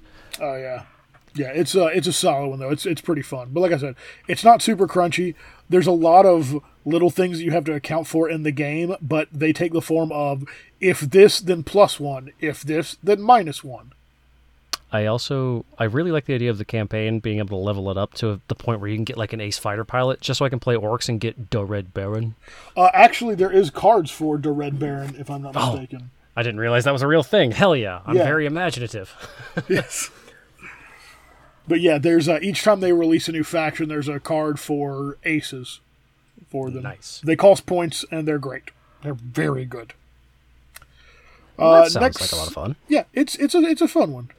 Uh, next up, we're going to talk about a game that Andrew and I don't really know a whole lot about, and that's uh, Adeptus Titanicus. I don't know if you've heard of that one, Andrew. Yeah, I don't know. I've only committed like I don't know, three hundred ish dollars into it already, but I, I really don't know anything about it, Tony. Alexa, cancel. God damn it. Would you like to know about Idectus Titanicus, Tony? Here, I heard you don't know about it. Let me tell you. Goddamn fucking thing. Uh, yeah, so we've, we've both put quite a bit of time into building, painting, and playing Titanicus at this point. Uh, if you like big, stompy robots, if you grew up in mine and Andrew's generation watching Robotech and Gundam and God help you, Neon Genesis, the fucking worst big robot show, uh, or if you like things like Pacific Rim or Mech Warrior, I this is Mech, uh, Mech Warrior's probably the biggest inspiration. Like if you Oh, if you yeah. if you want to play Mech Warrior but don't want to do algebra, this is the game yeah, for you. yeah. This is this is BattleTech Light here. Hang on, let me get my protractor out so I can calculate the angle of my shot. no, nothing quite like that. Uh, it plays very similar to 40k, although there is a lot of minor differences, such as uh, keeping track of. Uh, you have to the facing of your Titan is something you have to keep track of. The Uh, heat the, management. Yeah, because you have to worry about your reactors overloading. So certain really heavy weapons always send your reactor up a spike, uh, but certain actions can make it go down. Taking damage is something you have to worry about. So your weapons can get injured, your legs can get injured. Like there's a lot of. It sounds like a lot to keep track of, but realistically, you're not going to have more than about seven or eight minis on the board at once unless you go really knight heavy. But even then, they don't have to deal with all that shit. So Right. it's it's it, it has some cool uh, granularity to it, but without going like full blown Necromunda. it it's still pretty crunchy though. I would I would say it's a solid four. yeah, on the crunchiness scale for yeah, sure. it, it, it's it's at least a four. And we're we're still just dipping our toes into it, but Yeah. uh, it's it's I could definitely see see it being one of like my big obsessions in in the near future, especially since 40k has definitely gone downhill for me in the past year. Yeah, I mean the models are beautiful. It's it's hard not to love piloting a big ass robot the size of a city. Oh yeah, just put the Pacific Rim soundtrack on in the background. It's it's great. Uh, also, the biggest selling point. Hey, have you ever wanted to paint or build one of the Forge World Titans? Do you have a normal person's wallet? Okay, play Titanicus. Yeah, uh, these games though do take a little bit of time. Uh, this is one of the longer specialist games we're going to talk about. They don't quite take 40k or Age of Sigmar time, but you're still you're still in it for uh, for a bit At least games. an hour and a half, typically. Yeah. Sometimes upwards of two and a half if you're really getting into it and you're really like doing that thing where you stroke your beard and think tactically for ten minutes. You know. Yeah, and uh, the thing about Titanicus is once shit starts going, it starts going fast, Yes. and there is no better feeling than getting an engine kill. Oh, I, man. I, I don't know why. Every time I, I, I say engine kill, I want to hold up my hands in the V8 like they do in Mad Max. Oh, it's yeah, not for even sure. it's not even like associated. It just feels like the right thing to do. Uh, I just I want to just whip uh, a pair of air horns out and just bah, like fucking war sirens. no, no, no. You have to do the the the tried and true 40k sign that a Titan has died, and the Titan that successfully got the kill just starts blaring this ancient music that they've gotten from the ye olden times, and start playing the theme from Space Jam. Oh, see, I was thinking. Also good too. when the Titan uh. falls over, though, you just want to hear it perfectly. Come on and slam. no, it's a super fun game. Like I've have, It have really nothing but good things to say about Titanicus, except for how annoying the Reavers are to build. Yeah, that's That's the one it. negative that's the so break far. of it. Uh, but yeah, so that's that's Titanicus. It's it's probably out of the specialist games that Necromunda, Nec, Necrom, oh, Necromanda. Necromunda. We's gonna play it. Uh, no, that and. Necromunda are our two, uh, probably the two we're gonna recommend most out of these. For sure. And uh, next on the list, Necromunda. Yeah. Uh, we've got a three-hour plus episode talking about Necromunda. It's amazing. We've Like- now we've played enough that we can properly discuss it and our feelings on it at least. So we should probably give it like two minutes. I'll give it two minutes. Time starts Yeah. now. Go. We can we can gush a little too much otherwise. Yeah. Okay, time starts now. Go. um, Necromunda is definitely the most granular of all the games. Like it's the one where you have to keep stats on everything. You have to keep track of everything. You have to keep track of injuries your guys accrue, upgrades that you get from the trading market, like bionic upgrades that you can get. It's fantastic in like tweaking and customizing your stuff. Uh, which sounds like a lot, but realistically, you're not dealing with a gang of more than about 15 dudes. And Yak tribe. Yak Tribe. Yes, if you Yak have not, if you're if you're interested in Necromunda and haven't heard of Yak Tribe, check it out. It's a website where they got all the rules set up for you. They have a gang list creator. It is like if they ever want to sponsor us, I will gladly take their money because holy shit, that is a good product. That is a fantastic resource Yeah. for Necromunda. Yak Tribe's amazing. Like it, it is. It makes Necromunda playable. Oh yeah, Necromunda would be incredibly difficult without Yak Tribe. I'll be Yeah. real. That is that is the one big negative for Necromunda is it's got a lot of rules, which is also one of its positives. But a lot of the rules are There's a rule for everything in Necromunda.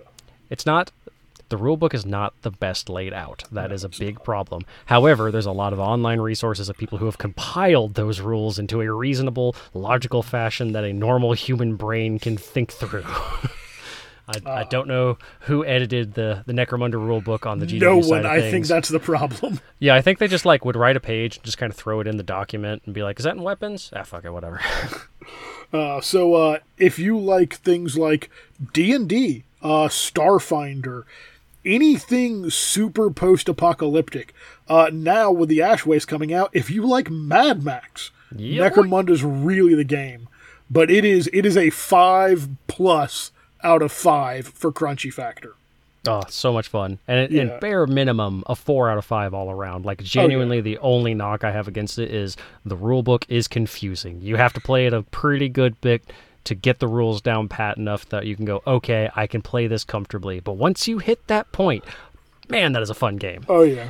And then Bobby comes in and tells us all the stuff we were doing wrong, and it just gets even better. How dare she make me have to relearn rules? That I thought I learned right the first time. This lovely new person coming in and telling us how we're wrong. Ugh. Uh, but the other cool thing about Necromunda is it's great as an exhibition game. Yeah. Like even just one-off games. Uh, usually in a one-off game, you do about twelve hundred credits as opposed to the thousand for a starting game, uh, just to give some variety. But it works great as a one-off. Yeah. Like it's Uh, fantastic. you can definitely do pickup matches with it. Um, yeah, that's only like two out of five on the crunchy factor. That's true. Uh, uh, if you avoid falling down the terrain hole like some of our friends, you can also pick up Necromunda for relatively cheap. Uh, even if you want to get a fully fleshed out gang with pretty much every option, you really only need two boxes, give or take. And then if you really get into it and really want to flesh out your gang, pick up maybe one more box of hangers on if you want to get an ambot or something. So realistically, less than a hundred bucks, especially if you want to uh, mm, happen to find the rules online instead of want to carrying a book around. I mean, it's it's pretty approachable as far as these kind of games go. Yeah, it's it's definitely a solid game. Uh, plus, this game probably has the most opportunity for converting in it. Oh, Out of so much conversion. Yeah, there's like if you just Google Necromunda weirdos, you'll see some of the coolest converted models you've ever seen in your life. And, like if you've been in the hobby like I have and you've got a 20 year old bits box, you can make some cool looking shit. Sure can. And it's the only game, this is this is the selling point. It's the only game Games Workshop makes where someone can be standing on a scaffold trying to snipe at someone who gets shot by someone else who then falls and elbow slams a ganger, killing them and being totally fine at the end of it. Totally fine. totally fine because sometimes dice are dice but you know Yeah. nothing nothing says hello like dropping the people's elbow on some poor dipshit below you and completely exploding them What was it, 11 or 12 inches up? 12 inches Stupid. Oh yeah, I'm just gonna casually survive this strength nine AP minus three three damage hit like it's nothing. that, that's dice baby Oh man. Uh, and then into mine and Andrew's newest obsession, blood Blood Bowl. are you ready for some football If you like American football or rugby or guild ball or violence, Blood Bowl is the one for you. imagine football but the goal is more like murder than touchdowns It is uh, literally the true fantasy football. Uh, it's got all of your old world teams in it. There's not Sigmar stuff. This is old world it is Warhammer fantasy. the only official games workshop product that is still set in the old world Yep. That is still currently supported yep until the old world comes out in an undetermined amount of time. in between two years or the heat death of the universe yeah, probably the second one. yeah But yeah, so Blood Bowl's great. Uh, it can really be a beer and pretzel game. Oh, I'd say it's it's op, it's the optimal beer and pretzels game. It is Yeah. far and away the easiest Games Workshop game to pick up. Like I've, I know I've said that like three times that it, a lot of them are easy to pick up. This one genuinely you can teach a completely new person to play in under 45 minutes, uh, have them completely understand what they're doing because each team is uh, tends to have between two and four skills that each player has to worry about at most. So they And can they're learn those. generally the, the common skills throughout Yeah, a lot of them are very useful. This guy has dodge, my guy has dodge. This guy has block, my guy has block. This It's guy has a lot. pass. There's a lot of overlap. There are the very occasional ones like, oh, I'm playing goblins, so I have a chainsaw wielding loony. He has his own shtick, but that's relatively uncommon for most gangs or teams. So you know, again, it's it's a very very easy one to pick up and play. All you need is one team. That's it.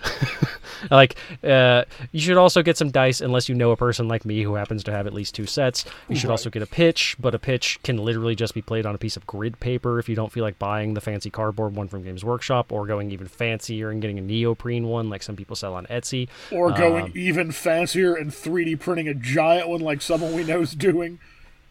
We we're done with Necromunda for a little bit, so we got to get some Blood Bowl. Oh man. Uh, I'm excited to see that one done. Oh my god. I, man, like I love having Phil in our group anyway, but I really love having Teray and Phil in our group. Yeah, for sure. Um, but you know, just check out the teams. There is a flavor Yeah. for everybody, and you know, a lot of people will be like, "Oh, but like this is a slow and shitty team. Aren't the elves going to be able to like throw the ball around them and get around?" You're not wrong, but consider if you're playing something like orcs or ogres, the team can't score if the team is dead. yeah. because you can kill other players. You can genuinely pummel them to death, pick up the ball, and walk it to the end zone at your leisure. and Bada bing, bada boom, you're good. Yup. Uh, that's what Tony was doing on our previous one. He has gutter runners. They're dog shit when it comes to armor or taking a punch. But if they get the ball, they're probably. Yeah. gonna score. if I get across your line with the ball, you ain't catching me. yeah, like if my werewolf doesn't get lucky and just happen to clip you on the way, you got it. Yeah. No, Um, it's but it's a fantastically fun game. There's so many team varieties there's so many options. Do you want to play do you remember playing your imperial nobles your Greatswords back in original warhammer fantasy? Cool they have an imperial nobles team. They have the goofy feather caps and everything. They're just helmets now. Uh, do you like snotlings Th- who doesn't they have a snotling team they have pump wagons they got a guy Halfling team. they, they got a guy bouncing on a mushroom. The halfling guys have ham hocks that they use to knock people down with. Um, there's tree men. There's there's wood elves. There's high elves. There's dark elves. There's orcs. There's black There's orcs. beer pigs now. there's Norse Norse chaos Yeah. guys who have beer pigs and yetis. Yetis. Uh, there's the the Khornate team. There's the basic chaos team. There's, There's a Nurgle team. there's Nurgles. There's dwarves. I mean, Skaven, and then there's mixed bands as well. Yeah, if you wanted to, you could play. You could play the un- underworld teams to play as Skaven and goblins. You could play as the uh, the old world alliance to play as humans and dwarves. You can get an ogre. You can get a troll. You can get your troll to pick up a goblin who has the ball. 50-50 chance he eats the goblin, but if he doesn't, he can throw him into the end zone where he might crash and die horribly. But if you roll a six, he won't, and you could score a touchdown. it's amazing. Yeah, it's it's a really fun game. Uh, it, like Andrew was saying, it takes nothing to learn. Like Really it is doesn't. fast to learn. I've played a whopping two hours of Blood Bowl and have the gist of it down. Yeah, and there's you know a little some some little things. If you want to play like a league, you have to deal with gold management, you have to deal with Right. injuries, but it's nothing crazy. It's genuinely easier than playing actual fantasy football.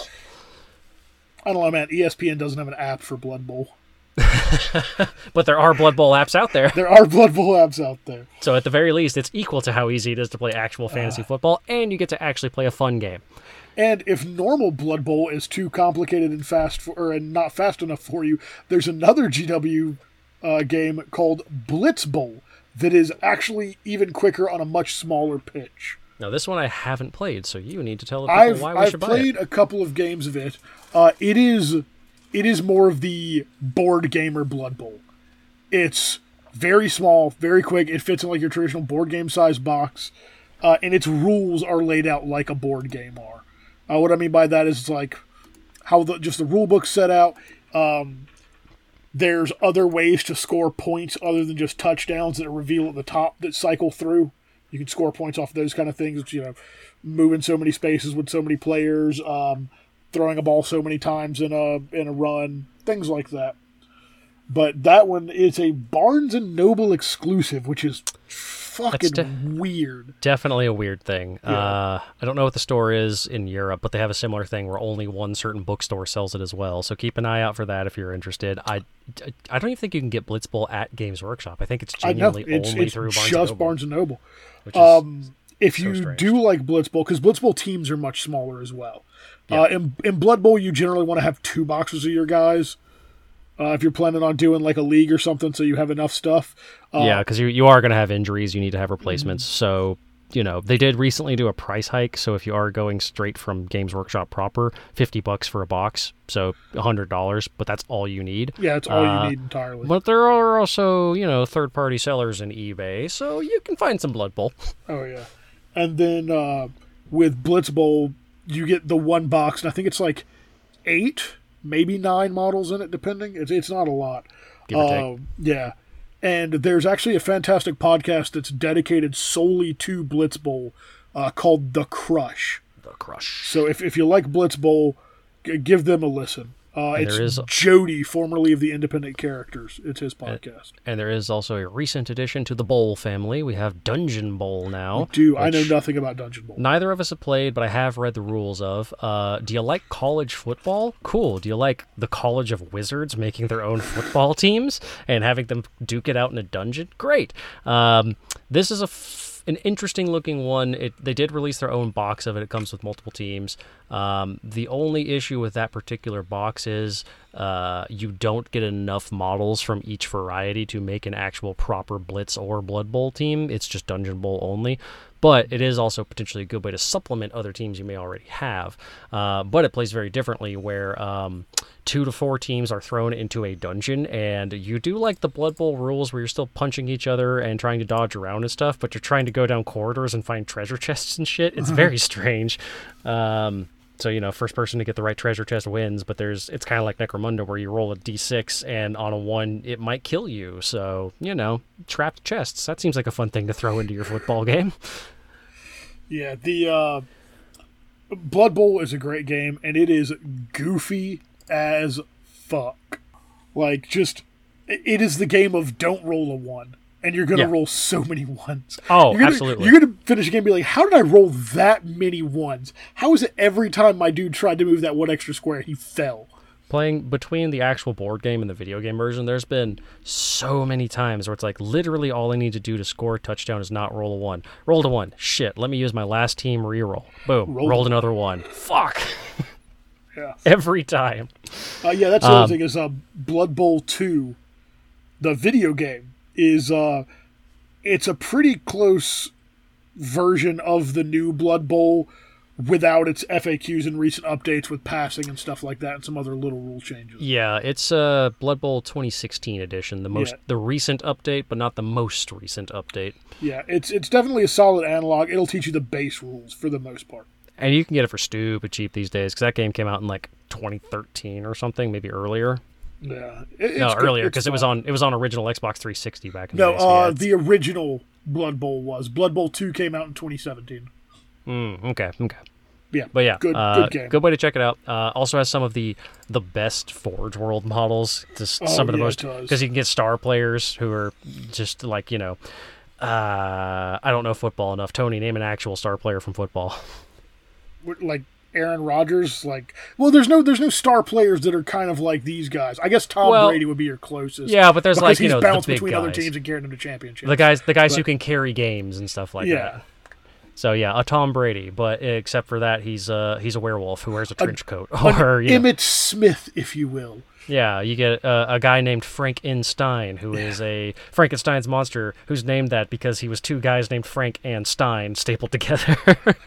I didn't Uh, know that. That's amazing. yep, because because do you want your football game to have lore? Because Blood Bowl has it. It does. It has a bizarre amount of lore. yeah, there's like was- 40 pages of backstory to Blood Bowl. It's hilarious.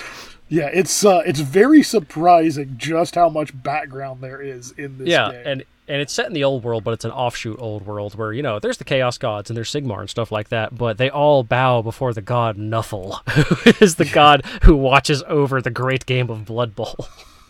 And that's that's why Blood Bowl is played by so many teams because they've decided that this is the way to end all squabbles. There's no war anymore. There's yeah, it's all it's all settled through Blood Bowl.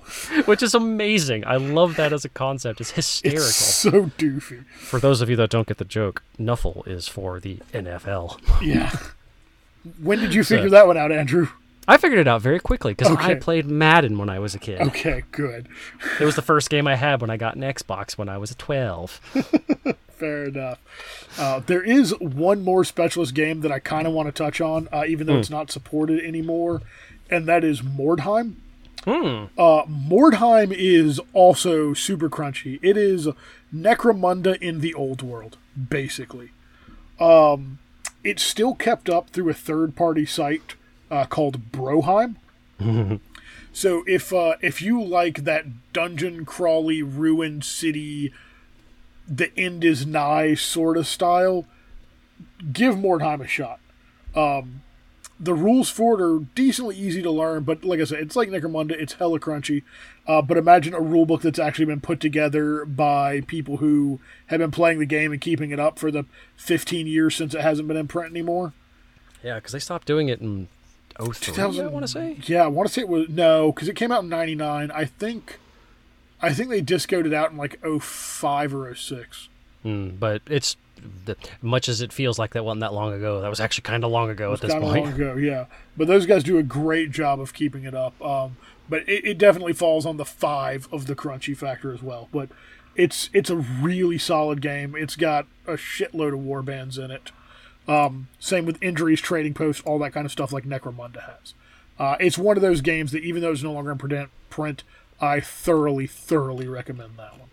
Yeah, even if you can find a group of like four or five people, I just do a small campaign with it. Yeah, and I heard a lot of people were disappointed in Cursed City. Not even talking about the supply chain issue stuff. Mm-hmm. Just that it looked like it was going to be the update of Mordheim, but But ended up just being fantasy uh, Blackstone Fortress essentially. Yeah.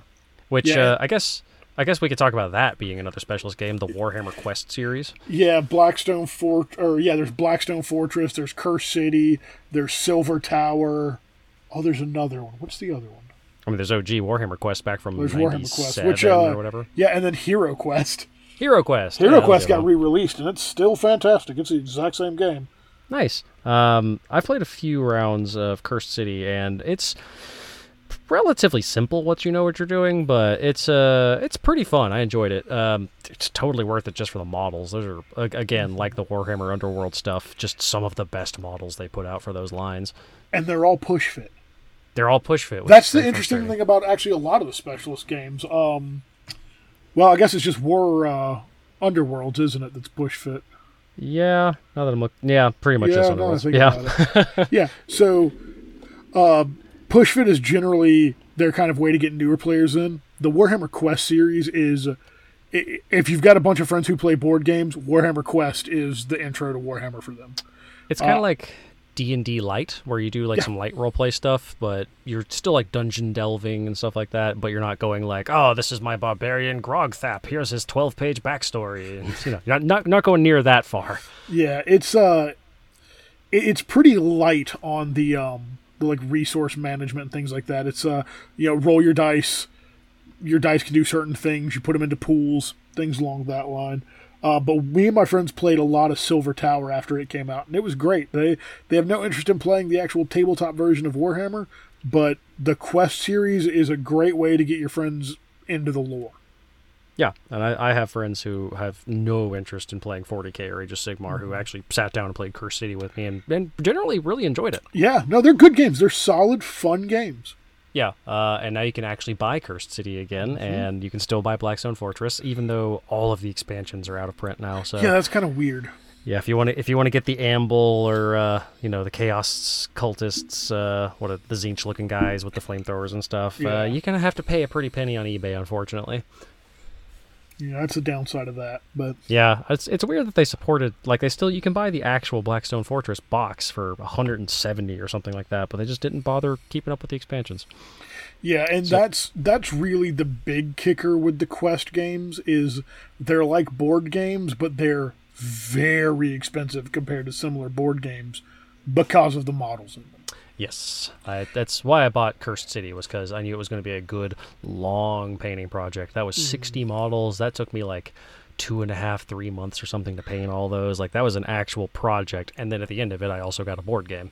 Yeah, and that's that's kind of cool about it is if you really think about it, like you're like, man, 160, that's expensive for a board game, but that's cheap for that many models. That's less than three dollars a model.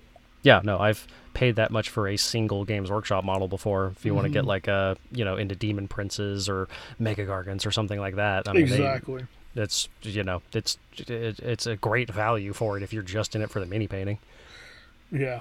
But so that's that's the big library of GW specialist games. Um, oh, there's there's one that you've forgotten, Tony. Battlefleet Gothic. I don't want to talk about it. It makes me sad. Oh, okay, fair enough. Uh, there's a really good video game if you're interested in in space combat in 40k. Check it out, y'all.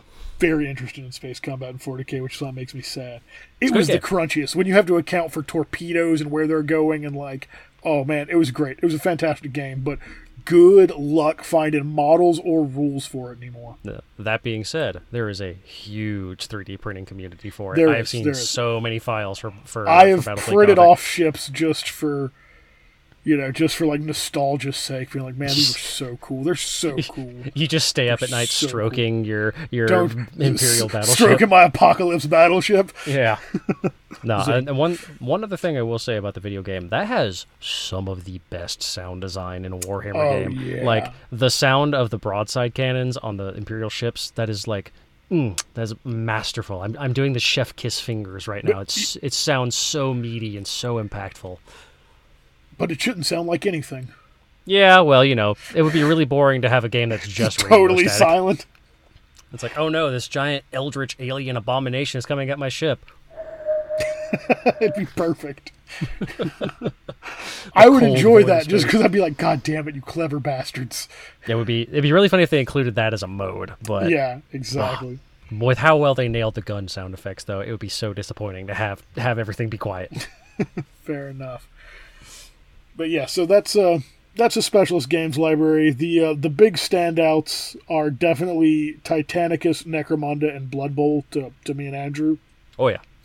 Uh, Aeronautica's good. They're all good. There's not out of the There's a- specialist games. There's not a bad game. Yeah, like at worst there's a mediocre one, but there's Yeah. no bad specialist games. And like the mediocre one to me and Andrew, I think both of us are going to call it Underworlds, which is still a very popular game. It's just I- not our cup of tea.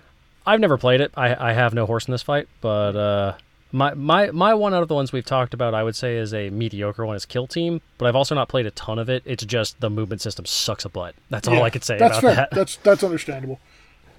Uh, But But yeah, uh, like Andrew was saying earlier, uh, we're going to a tournament coming up. Uh, it's a little tournament. Not a lot of people have really heard of it. It's called the Nova Open.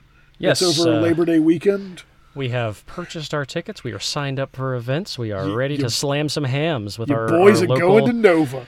our local Eastern Seaboard buds. Yeah, man. So uh, if uh, you guys are at Nova, come find us. We'll be wearing some bullshit shirt that has our logo on it. We may or may not be getting bowling shirts that have the logo. It depends if we want to spend the money, but I'm I'm on board for it. I'm kind of on board for it as well. Uh, come find us. We'll give you, who knows, stickers, pens, definitely beer. Let's see what we're doing. We're doing Thursday is open for us. No, Thursday Thursday's is the, the Age of Sigmar doubles. We're gonna yeah, do the so come doubles tournament, beat the shit out of us in the doubles tournament. and then Friday we're playing in the Necromunda game. We're Yep. not doing the full weekend one, but we yeah, are we're doing uh, uh, Necromunda Soldiers, I believe. It's yeah, called. we're gonna be we're essentially gonna be hangers on for a larger guild. Yep. Um, so we're Saturday playing- we're doing Slaughter Day. yes, we're playing Blood Bowl for eleven hours. Yeah, it's, it's eight hours, but it's only three games. But you skipped one thing we're doing on Friday, Andrew. What's that? Laser tag. Oh yeah, we're playing. We're, we're uh, playing in in, the laser tag tournament. in real life laser tag. we're doing Kill Team. Hell yeah. It's the best version of GW's Kill Team. Oh god, and then Sunday is Hangover Recovery Day. Yep. Yeah, Sunday is just hanging out with folks. Uh, fucking maybe get some open gaming in. Who knows? We'll definitely have at least uh, some Sigmar stuff, some Blood Bowl, some Necromunda. Uh, we might carry our Titans up there, so hit us hit us up. We might have some Titanicus stuff going. Yeah, uh, I the, the the games are relatively small, so I could probably squeeze in my four Titans and my my t- two Knights. Yeah, exactly. I mean, start set's all I'll probably carry. Yeah, I I might bring a Warlord just for flavor, but we'll see. Yeah, who knows? But yeah, we're at the Nova Open. Come check us out. Should be good stuff. Uh, there's four people from our local group going as of right now. Uh, me, Andrew, uh, our buddy Matt, and uh, I believe Dr. Chris is also going. Cool. Uh, did he decide if he wants to ride with us or not? Is he doing his I own haven't, thing? I haven't, I haven't heard. It, it's, um, it depends on if he's hanging, if his wife's going up there with him or not, because they've got friends in the area. So, Ah, well, at the Uh, very least, three of us are road tripping. Uh, yeah, at the very least, three of us are road tripping together. So It's gonna be fun. it'll be a blast. So yeah, definitely come find us at Nova, hang out with us. Uh, we'll fucking slam some beers and slam some hams. Yeah, I'm so excited. Yeah. It's been a long time since I've been drunk for four days. I will not be drunk the whole four days, but I will be drunk for at least two of the nights. Yeah. I will at least be buzzed for three of the days, I imagine. That's fair. I will probably, yes, I will probably have a breakfast beer at some point. Oh man, if it's like NOLA, we're gonna get handed a beer at like eight in the morning, and I'm still gonna drink it because I have no self control anymore of my life. I did not drink mine until after lunch. I very much needed the coffee to kick in before I started the downers, but I appreciated the gesture. I was I was already a coffee and a half in by the time I was handed my breakfast beer. Oh yeah, where it's just like, hey, here's a Voodoo Ranger at nine in the morning. I'm like, well, right. I'll drink this at some point. Thanks. Yeah, but uh, looking forward to it. It should be fun. Um, running Sigmar doubles. Gonna have uh, either my Skaven or my Norse Blood Bowl team, and uh, running some Cawdor and uh, and Necro. Yeah, I uh, we'll see once the rules come out for Ash Wastes. I I'm either gonna run Cawdor or Nomads for sure. Yeah, man. But I think that's about gonna wrap it up for episode thirteen. Yep, sounds like a whole podcast to me. Uh, all right, Andrew. What kind of advice you want to leave us on this time? Oh, um, be sure to change your air filters on your AC unit every six months. Otherwise, it's not going to flow very well. Uh, that's true. And actually, if you've got pets, you want to do that at least quarterly if they're a shedding breed. Or yourself or a significant other has a lot of hair. They, Yes. it, it gets trapped. Not a problem for using me, buddy. Yes. Uh, well, you know, I got I got a bit of scruff on the face, but that's not really enough to clog the filter. Yeah, I was about to say if your beard hair clogs a filter, you got bigger issues, pal. Yeah, I got a shitty filter. My beard's not spectacular. Fair enough. Uh, also, make sure you change out the air filter in your car, especially this time of year with uh, with pollen and all the debris getting pulled into it. You definitely want to change those out. Uh, we're an automotive podcast now, and uh, home home home improvement podcast. Hey, you know uh, yeah. our our advice started is dumb bullshit stuff, and now now it's helpful life advice. well, my last one was wa- don't wash your chicken because that's a bad idea. So you That's know, true. And then uh, gonna- there was another one about wasn't there one about like keeping blankets and stuff in your car? Didn't we talk about that? Uh, something like that. I Yeah. don't remember. See, we're useful. Damn it. Yeah, just listen to an hour and a half of podcast, and at the end, I'll give you a random tidbit. Four second quip of useful life information. Yep, exactly. Uh, all right, everybody. Thanks for listening. Have a good night. Goodbye. Thank you once again for listening. You can always contact us at dice like ice podcast at gmail.com or find us on our Facebook or Instagram, also under Dice Like Ice Podcast. We would also like to give a big shout out to Scarlet Saturn for use of their music in our show.